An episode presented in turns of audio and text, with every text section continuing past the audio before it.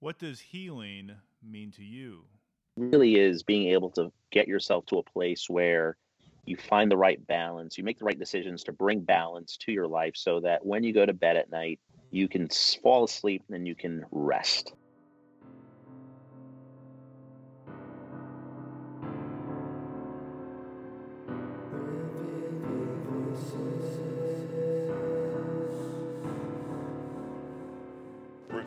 Voices, the mental health podcast, raising unanswered questions, sharing unanswered prayers.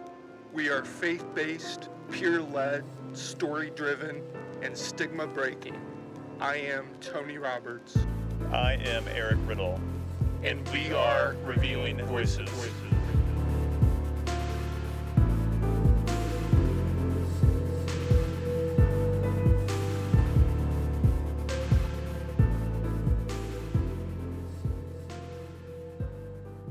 right, how we doing? Hey, Eric.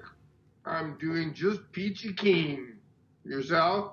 I'm also Peachy Keen. We're feeling the love here. I'm very much feeling loved and loving my my wife Susan right now. We're we're in a good patch together, having been through a difficult year as everyone has. This has been particularly difficult for us with both of my parents dying. The Lord is providing. You know, we have jobs that allow us to stay home. Uh, Yeah. We've had the birth of. Funny how you know they talk about the cycle of life and birth. You know, we've we've said goodbye to two uh, of our parents and said hello to two grandchildren. You know, so you know, I mean, it it real it really is a, a marvelous, mysterious, mir- miraculous thing. Yes. So since our last show, your mother passed away. my mom Patsy, and earlier my my father Right. Uh, yeah, my mom in a very uh, sudden way. She had been in pain all her life, but was never really diagnosed with anything substantive. They decided they would put her uh, a pain pump, just a very simple outpatient procedure to try to help her ease her pain, whatever the source during that time, it, something went wrong, and she went to the ER, and then uh, went from there uh, to a room, and then to a rehab center.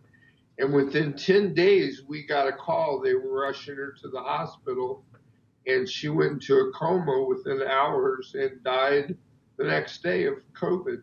But Yeah. my sister talked with the hospice nurse practitioner, and it sounds like there were many factors, and that COVID simply aggressively accelerated it.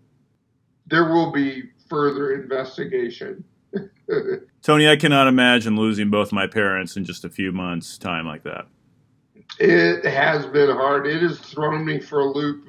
Between those two things, and, and quite honestly, the state of world affairs, especially the uh, the uh, Capitol uh, uprising, you know, I've been uh, my mental health has just been challenged to the wazoo. But we're getting a grip on it. We, you know, make, making progress, and that's again one my love for Susan. I never could have could have made it through this without her. hmm I will say, when it comes to mental health, you know, it is the entire spectrum of things that you know we just perceive as completely internal events. I mean, from the very Mhm. chemicals in our brain all the way out to, like you say, world affairs. And Oh yeah, all of these things have an impact. And I think sometimes we can minimize those things happening outside of us, like they shouldn't impact us.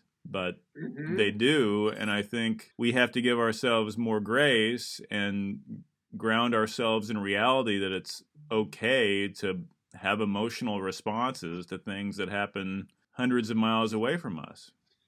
And you know, another thing that relates to the program we're about to hear is giving ourselves permission that there may be circumstances and periods of time where we may need some medication for it. Just like there may be medication for kidneys or, you know, insulin or, you know, it's like when your body gets out of whack, well, you know, your body is connected to your mind and your spirit and everything lives within the body of the world, you know. The knee bone connected to the ankle bone and the ankle bone connected. Yeah. all, those, how all those things are connected, including our global global world. I do want to say, you know, this is a little bit of a different subject, but for Christmas, my sister Maria uh, got me the Calm app, a year Yes. subscription, and when you get into that, uh, there is like a 30 day type of intro with about a 12 to 15 minute guided meditation on just different hmm kind of approaches to meditation, and uh, I've really appreciated it.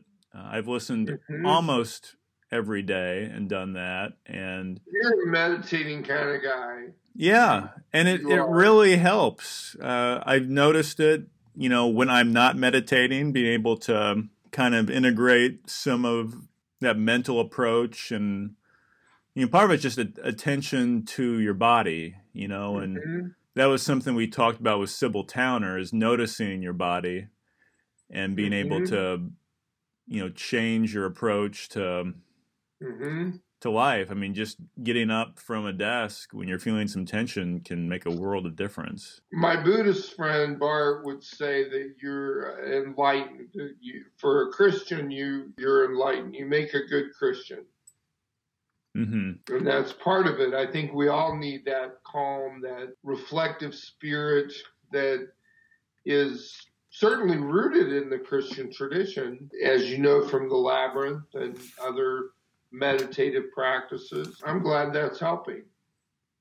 Yeah. It it's been really nice. It's funny there's a these like sleep stories they call them and I did one for the Uh-huh. first time the other night. I had my uh, earbuds in and I did not like it at all. Like I couldn't sleep. It was like Yeah. some guy from Game of Thrones talking about floating down canals in England, and for whatever reason, it was kind of like not my thing. And so I took out the earbuds, put them on my bedstand, fell asleep eventually, and then in the morning I wake up and one of my earbuds is gone, Oh no. and I'm like, oh no, one of the cats got to it. And so I look and I find this little, you know, like there'll be like a plastic piece on an earbud. Well, I find it shredded on our main floor. And I'm like, okay, it's on the main floor. And I'm like looked everywhere in our room, up on the top floor, on the bottom floor. And Jen's like, you know, those cats could take it all the way to the basement. oh yeah. No doubt. And I'm You like, okay, I'll go in the basement. I look all over the basement. I finally find it in a corner of our furnace room. Oh my. And I'm like, there it is. So it went from our bedroom on the top floor to our furnace room on the bottom floor. More stuff going on. It's been about, what, three months uh, since, since we've had a recording here. I, I will say I have joined the local Sierra Club as a board Yeah. member.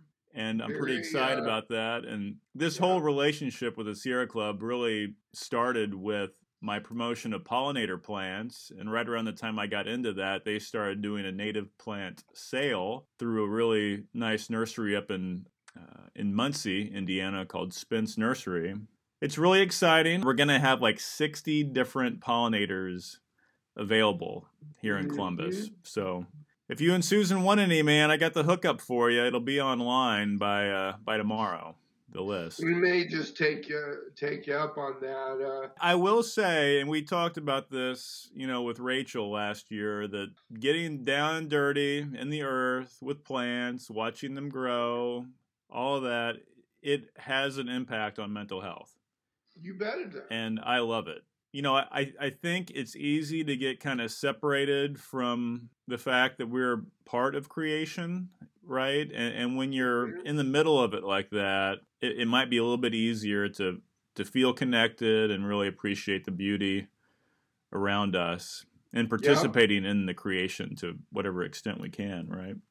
hmm Yeah, it's definitely, and you know, our early um, ancestors, patriotic ancestors. I I was had the privilege of going to Thomas Jefferson's Monticello, right? Monticello, yeah, Monticello. right. Yeah. Boy, did he ever know some things about gardening? Yeah. Um, you look at George Washington Carver, right, um, and all he he learned about more than just the peanut and sweet potato and stuff, but the earth. You could just go on and on about people who were brilliant minds, and part of their brilliance was knowing the earth that we live in.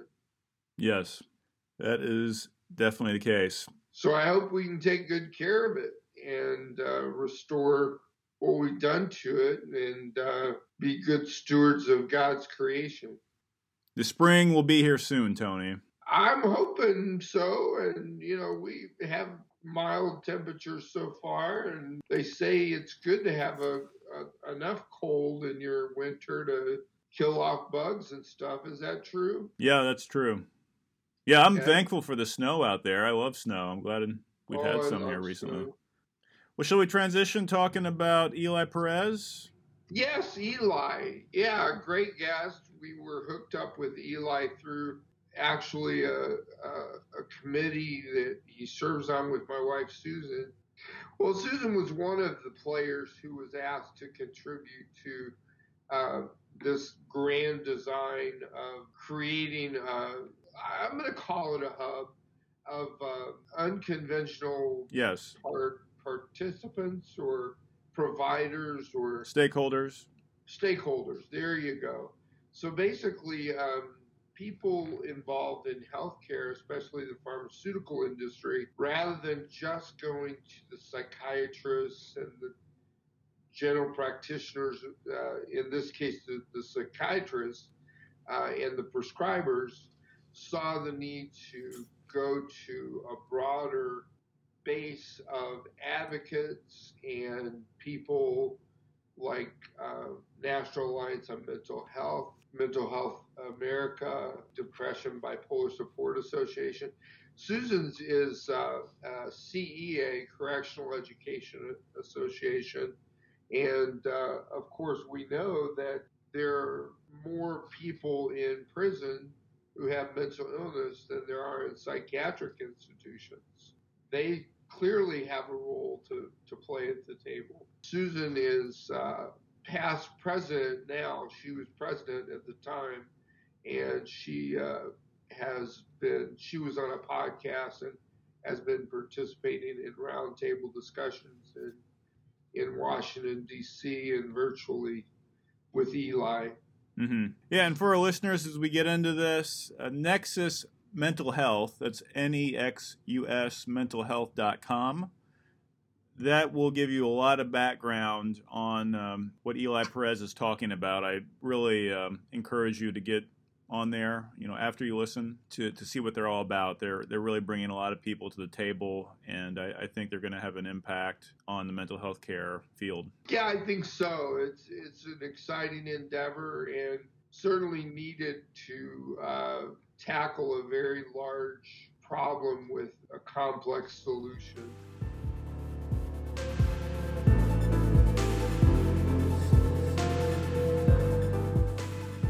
All right, Tony, we have our first guest of 2021, Eli Perez. He is the Director of Patient Advocacy and Stakeholder Management for Otsuka Pharmaceutical and plays a leading role in Nexus.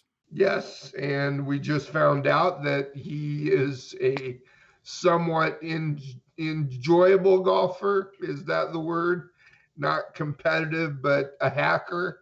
Absolutely. Now, Nexus stands for Neuroscience Experts and Cross Sector Unconventional Stakeholders. And, eh, you know, that word unconventional is one you don't hear a lot in the acronyms. So, why don't we start there, Eli, and give our listeners a sense of what you mean by unconventional? Sure. And, and first off, you know, thank you, Eric. Thank you, Tony, for inviting me uh, here today. Um, didn't realize I was your first guest of 2021, so I, am honored by that. So again, thank you.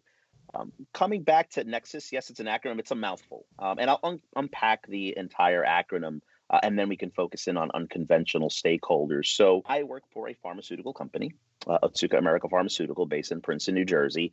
And I would say traditionally, most pharmaceutical companies, when we go about identifying unmet needs and then trying to identify solutions to those unmet needs, we have tended to work with our experts, right? The audiences we are accustomed to working with. And that would consist of healthcare professionals. In my case, I work primarily with psychiatrists. I focus in on mental health conditions in the work that I do.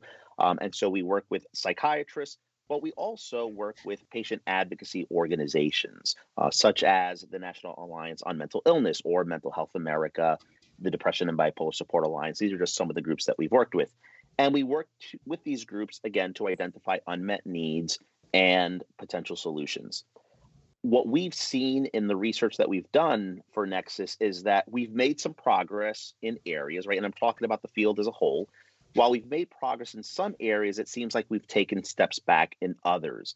And we believe that this is due to the fact that there are so many more stakeholders that need to be at the table to represent their view of these unmet needs and to really think about their role in addressing these unmet needs. So, what role can they play in a solution? Uh, and so that's where the unconventional stakeholders piece comes in, right? We're trying to bring together the audiences we've traditionally worked with, but also bring in these additional groups. And I would say unconventional for us, right? I would say there are other groups like NAMI and MHA and others who have always brought in these other constituencies but for us, it's quite unconventional. And so we want to reach out to law enforcement. We want to reach out to uh, educators. We want to reach out to counselors. Again, audiences we haven't traditionally worked with to help bring us more light, more insight into particular problems. And then we can ideate more broadly on solutions because we believe that the more legs a solution has, uh, the more potential that solution has for really driving impact and driving change. Within this group you're working with, what would be examples of some current projects you're working on? I know a lot of that has been uh, adapted because of the pandemic, and we'll get to that later. But maybe what you were aiming at when you started and you're hoping to pick up when things change. Absolutely. So, you're absolutely right, Tony. The pandemic, I think, not just for us, but really forced many organizations to pivot in the work they were doing. And so at the end of 2019, and 2019 is really when we formed Nexus, uh, when we were able to complete our research in terms of unmet needs, we were able to identify uh, collaborators, we were able to pull together a steering committee and broader advisory committees at the end of 2019, we began the process of ideating around solutions to the unmet needs that we identified. Going into 2020, our hope was to pull together a summit where we would actually be able to vet these ideas with the end users, if you will. So, with law enforcement representation, with educators, with others, um, and really to get that feedback. Does this make sense? Does this resonate? Do we believe that these will work? How do we build upon these ideas or do we tear some of them down and start over? Really, we want to hear from the individuals who are being impacted so that we could put forth the most effective solutions. With COVID, uh, we kind of had to put those plans on hold. Uh, we weren't sure at that point in time how are virtual meetings going to work? Will they be effective? I think across our industry and across many industries. There were many questions about how effective can you be in a virtual environment. And so we put the plans for a summit on hold. And what we decided to do was really generate awareness, first of all, of the unmet needs we were trying to address, generate some awareness of Nexus and the mission that we were undertaking. But also, what we wanted to do was bring focus to our collaborators and the great initiatives that they've already had in place because what we found is there was lots of messaging regarding the need to care for yourself, to care for yourself mentally during the pandemic, but we felt there was a lack of direction with regards to how do you go about doing that? What resources can I tap into? So what we decided to do was really bring to the forefront the initiatives that our collaborators were developing, putting forth to address the pandemic. And so, one example of this, I would say, is the Building Mental Resiliency video series uh, that we pulled together. Uh, you can go to the Otsuka US YouTube page, look up Building Mental Resiliency, and you'll see the videos that we pulled together. Uh, the first one, we were able to collaborate with Dan Gillison uh, of NAMI, with two physicians, Doctors Rakesh and Saundra Jain, uh, and Michael Pollock of the Depression and Bipolar Support Alliance. And really, the conversation was about mental health, the impact of the pandemic on mental health, and the resources that they had pulled together to address or to help support individuals who maybe were seeing um, you know detrimental impact on their mental health who they could reach out to who they could connect with.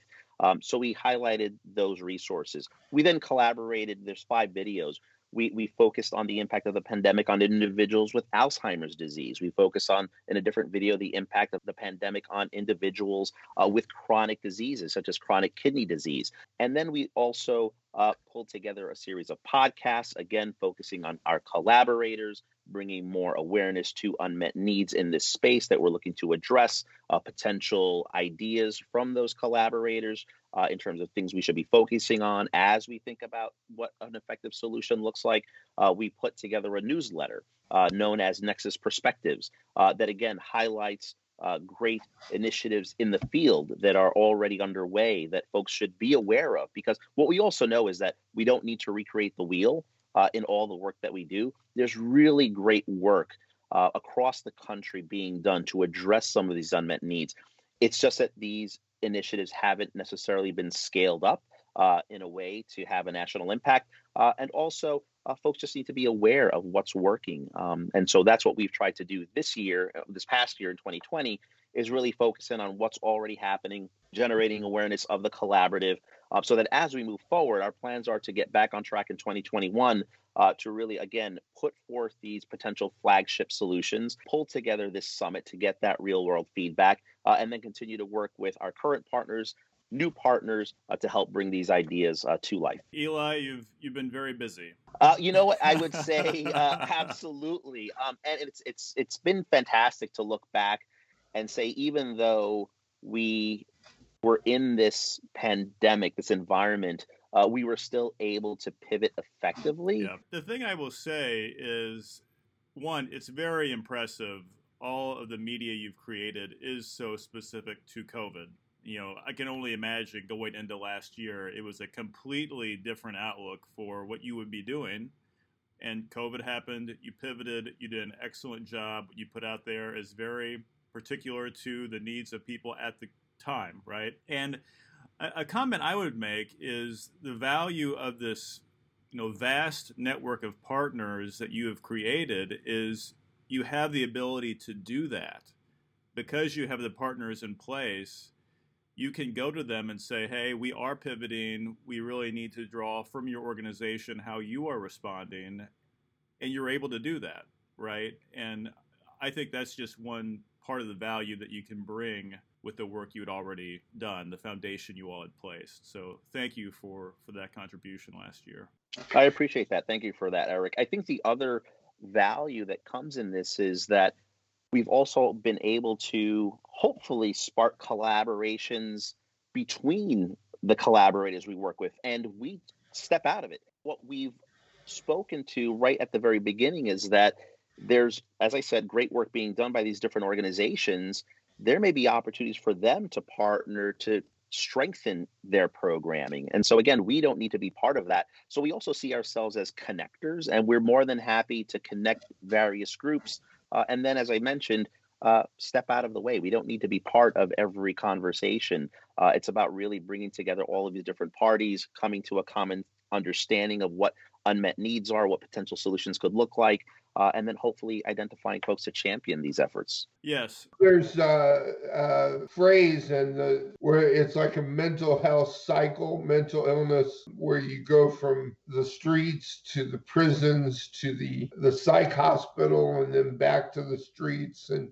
this cycle that that we seem to have found ourselves in. Some would say because of the closure of state hospitals. But I know in our community, and I, I think our community in Columbus, Indiana is really a model community for collaboration, you know. Um, And yet, if you talk with the police officers or the first responders, mental health workers, or churches, or you know all of that, there's still so much to do. I mean, you, you get somebody on the street and they have nowhere to go. Is that one of one of the benchmarks that you know once you get your your feet on the ground, you're hoping to to have a, a leg up on? Absolutely. That's one of the unmet need areas that we've identified for Nexus. So what, I, what I'll do now is just take a step back.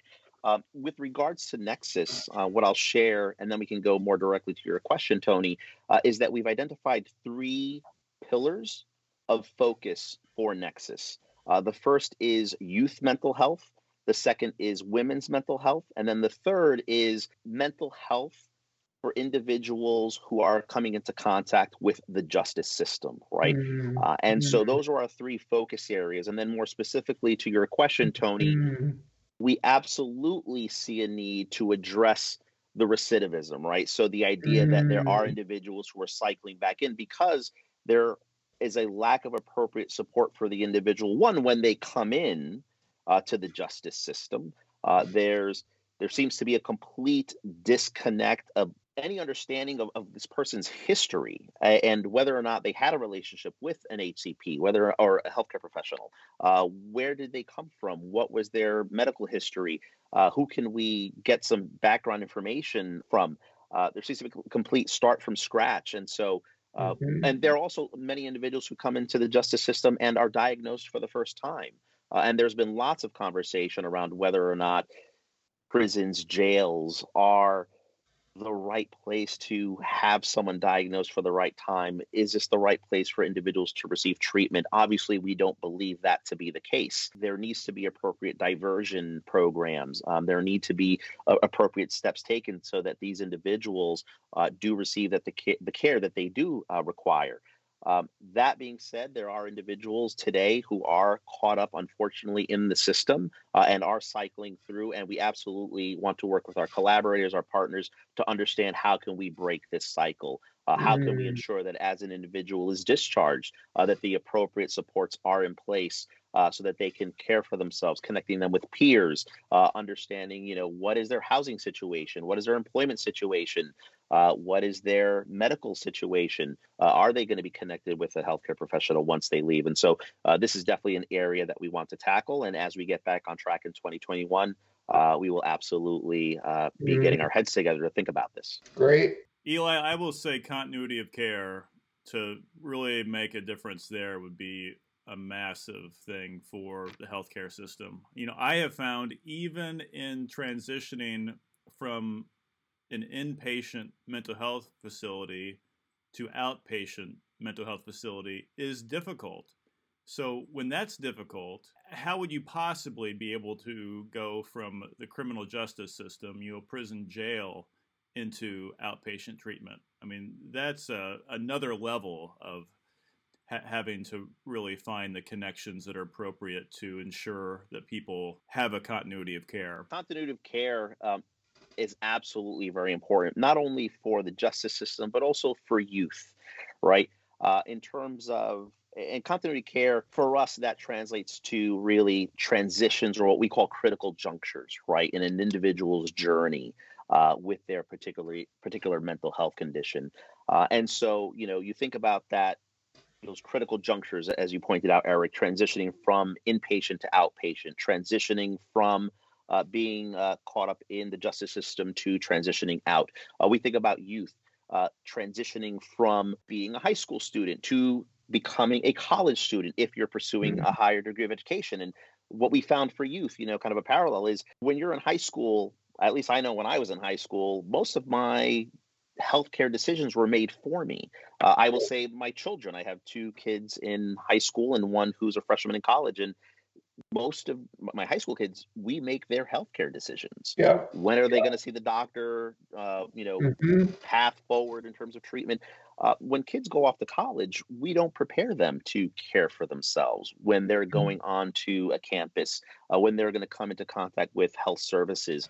Um, what steps do you take when do you take Mhm. them so so i think that's a critical juncture in terms of you know going from decisions made for you to having to make your own healthcare decisions uh, i think we definitely look at this continuity of care idea in many different ways and across our different pillars Eli, I will say in my personal life, I transitioned in high school as a sophomore to a different community, you know, two hours away.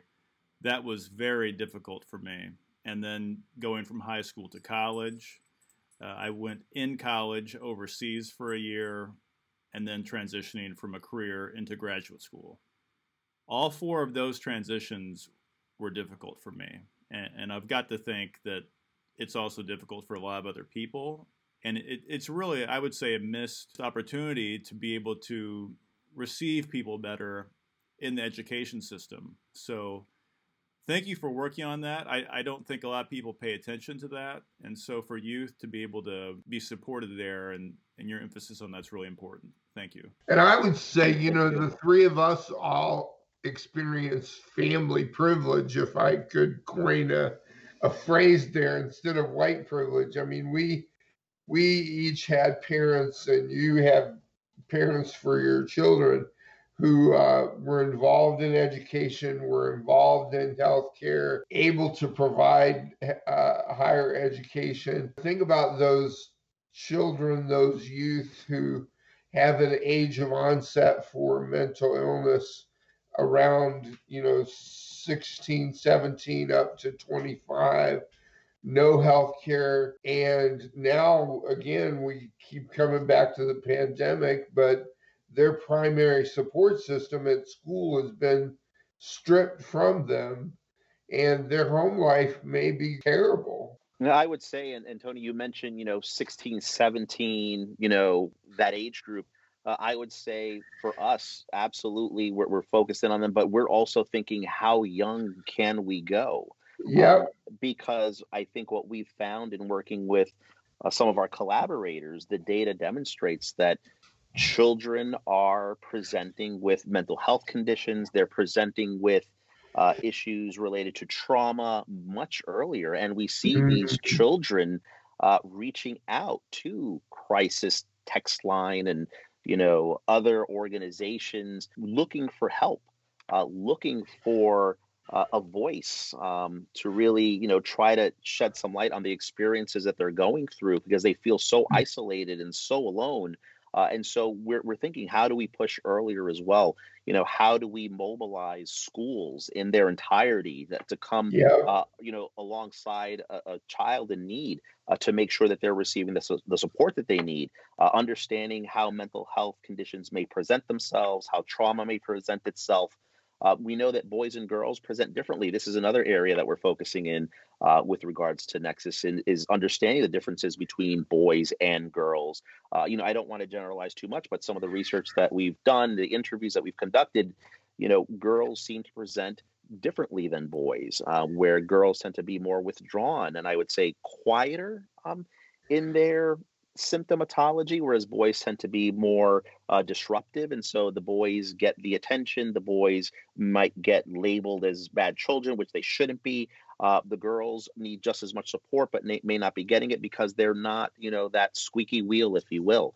Uh, and so th- there's a lot that needs to be done around youth uh, to really understand the impact um, of mental health conditions, the impact um, of trauma, ensuring that all the individuals surrounding these children, uh, whether it's a coach, whether it's a teacher, whether it's the bus driver, whether it's the cafeteria personnel, everyone understands what mental health can mental health condition can look like, how it can present itself, and hopefully mobilize in the right way. I would say the other thing that we want to, when you look at our pillars and kind of bridging some of our pillars, um, is who who are the right folks to uh, intervene. You know, we've heard uh, from our collaborators that the one constant is that when there's a crisis, the police will always respond. Uh, and that's great uh, that we can rely on law enforcement to always respond. But are they the right people to respond, right? And it, it's been interesting to hear the debates around defund the police and, you know, all of the negative that goes around that. And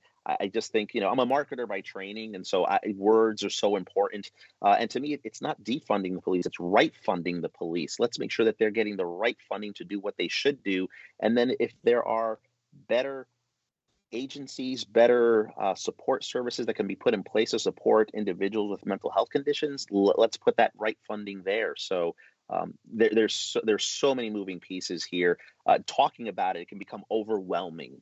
Uh, as as I'm as I'm laying this all out there, you know, my mind is jumping to so many different aspects of care, uh, so many different audiences. Uh, it can be overwhelming, but I think what we're trying to do is at least bring some clarity to some of these areas and develop some solutions that can tackle uh, some of these problems that we're highlighting today. Eli, I do want to specifically use the word prevention in, in the work you all are doing. I had a, a job for about three years right out of uh, college where I was focused on youth substance uh, use prevention. And so I really lived that life. And it really was eye opening how little funding there was for prevention.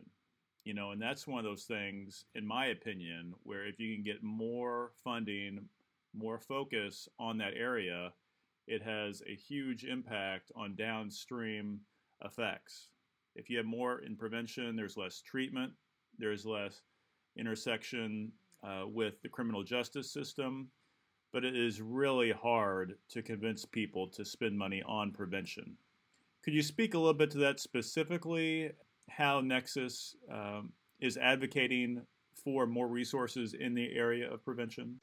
So I think we haven't necessarily tackled funding, right, uh, for that specific idea of prevention. But again, I think in terms of trying to identify mental health conditions as early as possible getting the right supports in place as early as possible um, is our idea of prevention, right?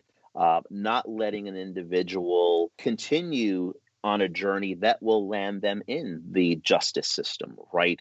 Uh, when you could have potentially identified trauma early on, right? And so we're trying to bring awareness to tools that individuals can use. For instance, the ACEs, right? The adverse childhood event scale. I've heard a lot about this at different conferences. I've heard about this from our collaborators. Uh, but is there an opportunity to use these types of screeners to understand is a particular child have they experienced or had certain experiences that could set them on a trajectory um, that they shouldn't be on and so what can we do again to bring the right supports into place uh, to prevent or to put them on, on, a, on a better path uh, in terms of having the right support. So I think that's kind of where we're focusing in on is how can we uh, help generate greater understanding of mental health conditions, how they present themselves, how early they can present themselves, again, so that the right supports are put into place. And hopefully, you can stem off some of the substance abuse. You can stem off some of the behavioral issues that could land, you know, an individual in trouble, you know, where a law enforcement individual is called in and unfortunately this child now has an intersection with the criminal justice system that will be carried with them for some time. So I think that's kind of our focus is how to get ahead of this as much as we possibly can. Right. You're you're creating the environment by by which prevention becomes I, top of mind for a lot of the organizations you're working with, just by the nature of creating a community of organizations who all have the same mission I would say that, that prevention is baked into a lot of what you do. Now, it might not be your organization Nexus funding or getting funding for those things, but but the environment create, I think, certainly is really shining a light on the uh, importance of of prevention. Absolutely. Wouldn't it be great as you know when you go into school, and I think this is starting to happen, but you know, as a child, your earliest interactions with education, yes, it's about you know reading, writing, math, but also caring for yourself, not just physically, but also mentally. And that should just be core uh, to the way that uh, these institutions work. So, again, I think that helps to prevent, you know, kind of the downstream detrimental effects of, you know, traumas and other, you know, kind of mental health conditions that, that go unsupported. Um, I, I think that's the environment that we're trying to create.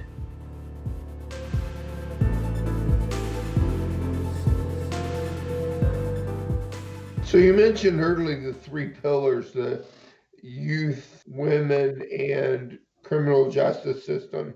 Um, we've talked a fair amount about youth and criminal justice system. I'd be interested in hearing more about women and some of the team players and some of the goals once pandemic eases its restrictions? Absolutely. So, with regards to women, the unmet needs that we've identified uh, are the first is identifying trauma in women. And what we've found in our research is that many women don't understand that what they have experienced is trauma uh, what they have experienced can lead to post traumatic stress disorder. What we found is that PTSD today is associated more with veterans, right? Individuals who have been through uh, combat. What we don't understand or need a greater appreciation for is that trauma takes many forms interpersonal relationships, uh, abuse. Um, sexual abuse. And, so we're trying to generate awareness of what trauma is uh, and the steps that can be taken to uh, address that trauma, to seek the appropriate supports. Uh, another area that we've seen is that women tend to be the, and we, we probably heard this phrase before, but the health CEOs of their homes. So much so, unfortunately, women tend to put their own health needs on the sidelines when they're caring for their families. So their children's health, their spouses, maybe older adults uh, in the family, parents uh, they will care for everyone else but neglect their own health. And so we found that this is an area of need that needs to be addressed. So, how can we ensure that this individual, this woman, uh, is able to care for themselves while caring for the rest of the family and get other supports to help care for the family and not just have that burden always falling uh, square on the shoulders of the the mother or the, the woman in the family. Another area is, and I mentioned it a little bit about it earlier, is uh, the way that mental health conditions can present differently in women versus men, and understanding those differences, understanding uh, how to recognize it. Uh, and then again, put the appropriate supports in place. I think later on down the line, we also want to understand or, or drive more awareness of the need to conduct clinical trials, if you will, um, to really understand the differential impact that medications or interventions, treatments can have between men and women. I think we've seen a lot recently about how uh, the pandemic is affecting women differentially mm-hmm. versus men. We're not all being mm-hmm. impacted the mm-hmm. same way. Uh, and so there mm-hmm. are gender differences that need to be understood uh, that can help maybe guide what the most effective supports are. So these are just a few of the areas that we're focusing in on uh, with regards to the women's pillar uh, for Nexus. I have one more question, and you may not have a you know a complete list in front of you, but who are some of the players and their organizations uh, represented on this Nexus team? Absolutely. So I've mentioned a few of them already, right? And these would be some of our uh, usual uh, suspects, if you will. But we're collaborating very closely with NAMI, the National Alliance on Mental Illness, uh, MHA, Mental Health America, the Depression and Bipolar Support Alliance, DBSA. Um, we're partnering with the American Psychiatric Association Foundation, the APAF. Um, so those are some of the audiences that we've traditionally worked with more uh, in the past, but we're trying to bring in uh, new groups as well. So uh, we're working, for instance, with the American Medical Women's Association, right? An organization that looks at healthcare very broadly. We're working with them, um, and they're giving us great insights into how women are impacted differently, right? And we're trying to you know, also work with them more closely on mental health programming. Uh, we're looking at the Caregiver Action Network and the National Alliance for Caregiving to specifically kind of understand how caregivers are impacted. I spoke to in the women's pillar how you know caregiving tends to fall on uh, the shoulder of the women in the family. So we're working with these organizations to understand uh, kind of that angle. Uh, we're working with individuals from the Corrections Education Association, right, uh, to understand again that environment uh, in terms of the justice system. The, Na- the National Center for Youth Opportunity and Justice, another organization looking at the justice system, but also specifically from the view in terms of youth uh, and youth coming into contact with the justice system.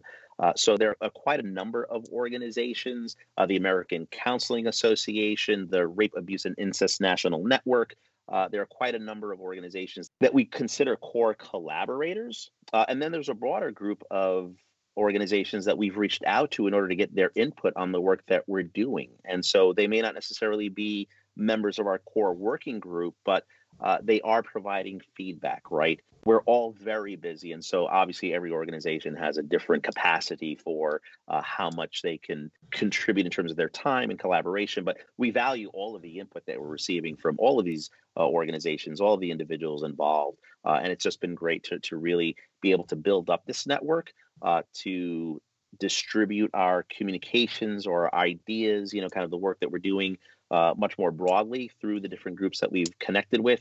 Uh, and we're just hoping as we move forward that we'll be able to grow this group uh, of collaborators and again, grow it in a way where we're actually bringing in, want to start bringing in youth, right? Young folks uh, who can kind of really shed light on their experiences, bring in more individuals who have actually, you know, been through the justice system, unfortunately, uh, but living with a mental health condition who can help give us more more insight into their experience and, kind of areas that we can target for potential solutions.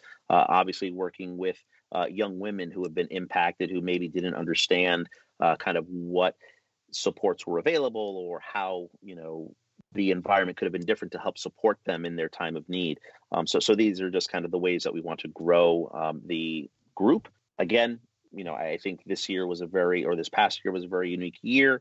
Uh, we had to pivot in in different directions, uh, but uh, we we accomplished quite a bit. But we're very much looking forward to what we can accomplish as we move forward.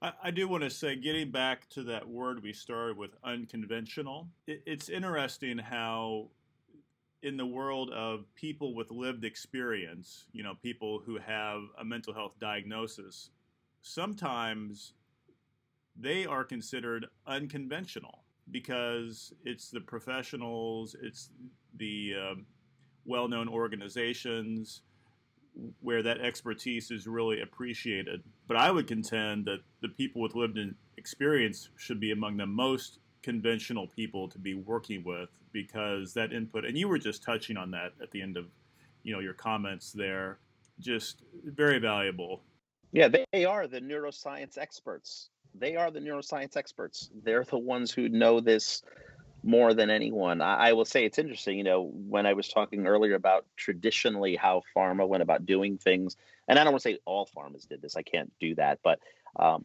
I, I, there was a time when we would conduct research and we would talk to physicians and we'd ask them about the patients that they were seeing, right? Those individuals with lived experience, asking them for, you know, what they were going through. And we would rely on this. But I, I think we, we, we've learned that lesson, you know, a while ago. Um, and it's great. You're right. We need to go directly to the individuals who are living with these conditions day in and day out because it is their experience that that matters most. Uh, they need to be at the center of all the work that we're doing, and they're the ones who need to, you know, really provide that input in terms of, hey, we think we should do X. What is this going to work or not? Um, and so that's what we're striving for is really being able to get that input and make sure that those individuals are driving the work that we're doing. Why don't we uh, transition here um, to the uh, key question we ask everyone, Eli, and that is uh, what does healing mean to you personally? Healing for me, and I'll also, you know, kind of connect that to wellness, is being able, honestly, and I, I find this personal, very truthful in terms of my experience right now, is being able to go to bed at night and be able to fall asleep relatively quickly without having those ruminating thoughts in your mind that keep you up, right? You know, when you look at healing, when you look at wellness, yes, there is a physical component to it uh, and having to care for yourself physically. But more importantly, and I think it's because I focus in on the mental health space, uh, because of the pandemic and everything that I've seen, because of the impact that the pandemic has had on me and my mental state in terms of workload increasing, uh, in terms of trying to navigate, you know, working in a virtual environment, trying to figure out, okay, try to do my job today, uh, but then also figure out what does my job look like in the future and trying to map that out because of the pandemic. These things keep you up at night. For me, therefore, wellness is more important, really is being able to get yourself to a place where you find the right balance, you make the right decisions to bring balance to your life so that when you go to bed at night, you can fall asleep and you can rest.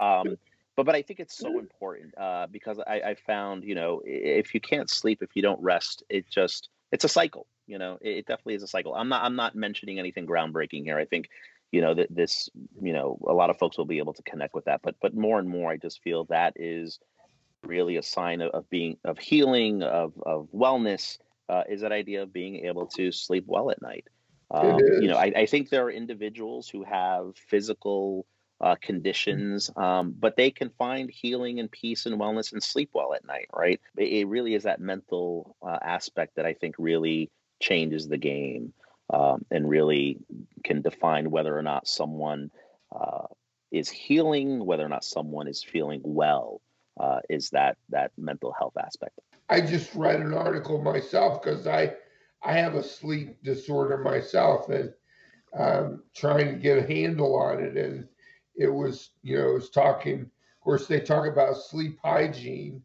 and ways you can get to sleep um, but some of us just don't have metabolisms or you know, our bodies are just not built to be able to sleep well. Um, so sleep is essential. Absolutely. And, and, sleep hygiene goes so far, right? Um, I, I there's that last step, which is is there something keeping you up though? So I just don't believe that if you stop caffeine at a certain time and stop looking at you know the screens because that definitely has an impact on you and if you eat the right foods and things like that i think that takes you so far in terms of setting the environment you know kind of similar to the conversation we had earlier doing all those things can help set the environment for you to get a good night's sleep but if there's still or if there are still those issues that are keeping you up right you're still not going to fall asleep right? Because your mind is just racing, thinking about how am I going to get this done? How am I going to get through this? I, I, can't believe that happened, or you know, whatever it is that someone's working through. Without that last piece, you're, you're still not going to be able to sleep well at night. The last thing I, I, will say before we wrap up is on our first discussion, uh, the, the comment was made that Otsuka wants to become a wellness company. I really appreciate that statement because I think pivoting to that point of view for an organization just really sets the course in in a little bit of a different direction, right? And so I'm very thankful for that, and I, I think it's evident that that is what's happening because Otsuka is so dedicated to Nexus and the work we've been discussing during this interview. So thank you for that. I'm thankful to the organization. Uh, we are a pharmaceutical company. Yes, we manufacture medications, and there is a role. There is a time, there is a place, there is a role for medication. But um, yeah, the our organization is focused much more broadly, and Nexus is a great example of that. I'm thankful that we're able to get the support of our leadership to tackle unmet needs that cannot be addressed uh, by medications. And so uh, this really is energizing. Uh, it really, you know, uh, provides our organization and the individuals involved with a sense of purpose. Um, the fact that you know we can really drive towards making a difference. So we're very excited by this work. We're very thankful. I'm very thankful um, to Otsuka um, for allowing me to do this type of work, uh, to be able to connect with individuals such as yourselves and have this type of conversation. It, it, it's just a great atmosphere or a great environment to work in. Uh, and I'm very much, as I said, looking forward to what we can accomplish in 2021.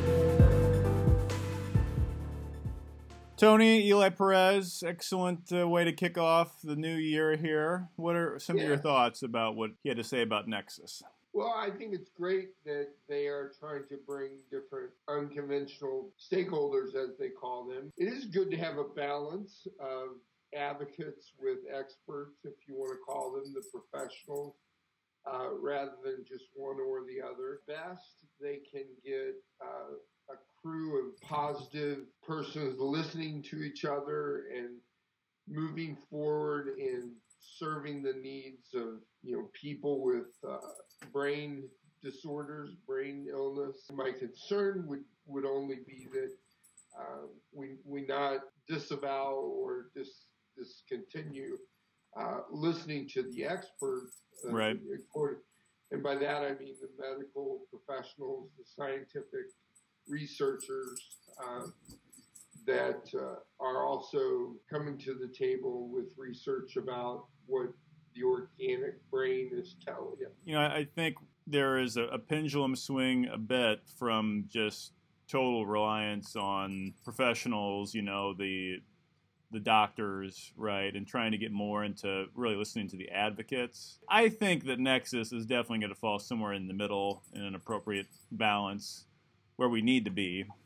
But yes, always the science. And I, I think, especially with a Nexus with a backbone in the pharmaceutical industry, will be able to strike a good balance and listen to a, a wide array of, of voices in the areas of, you know, their women, children, and those in the in the justice system. Yeah, I think you know they're going to listen to the scientists, and you see the the conferences. It's Dr. Fauci speaking, and we're not going to have um, people on any sort of advocacy whether it be political uh, or social, or the primary spokespeople for solving healthcare issues will be uh, those who understand the science. Right. I love the media that Nexus is putting out. Uh, Eli alluded to some videos they have, as well as the podcasts that he produces. Uh, you can just look up Nexus, you know, in your favorite podcast app and find Eli's interviews that are aligned with the women, uh, youth, and criminal justice focus areas. Susan, uh, Tony's wife, is part of the criminal justice podcast, and it's really good. So her professional name is Susan Lockwood Roberts. I uh, I don't call her. Actually, she's Doctor Susan Lockwood Roberts. Yes. I don't call her that as an endearing term, but we just call each other honey.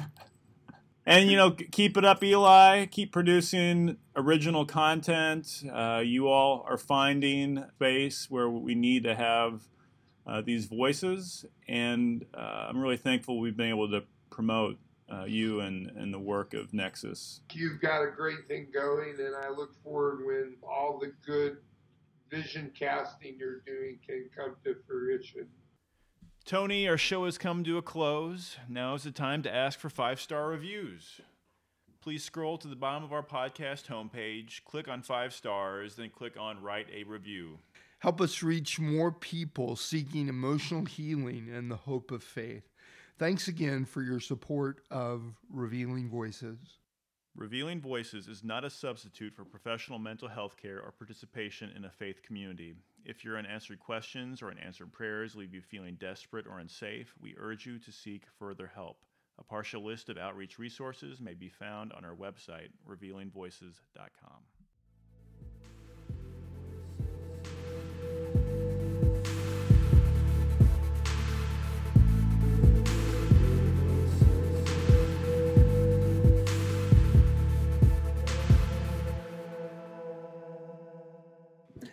You're a chilly cat! I'm back with you. You got a crazy cat. Oh. Let me, I'm going to put him upstairs. You're a crazy cat. You're a crazy cat.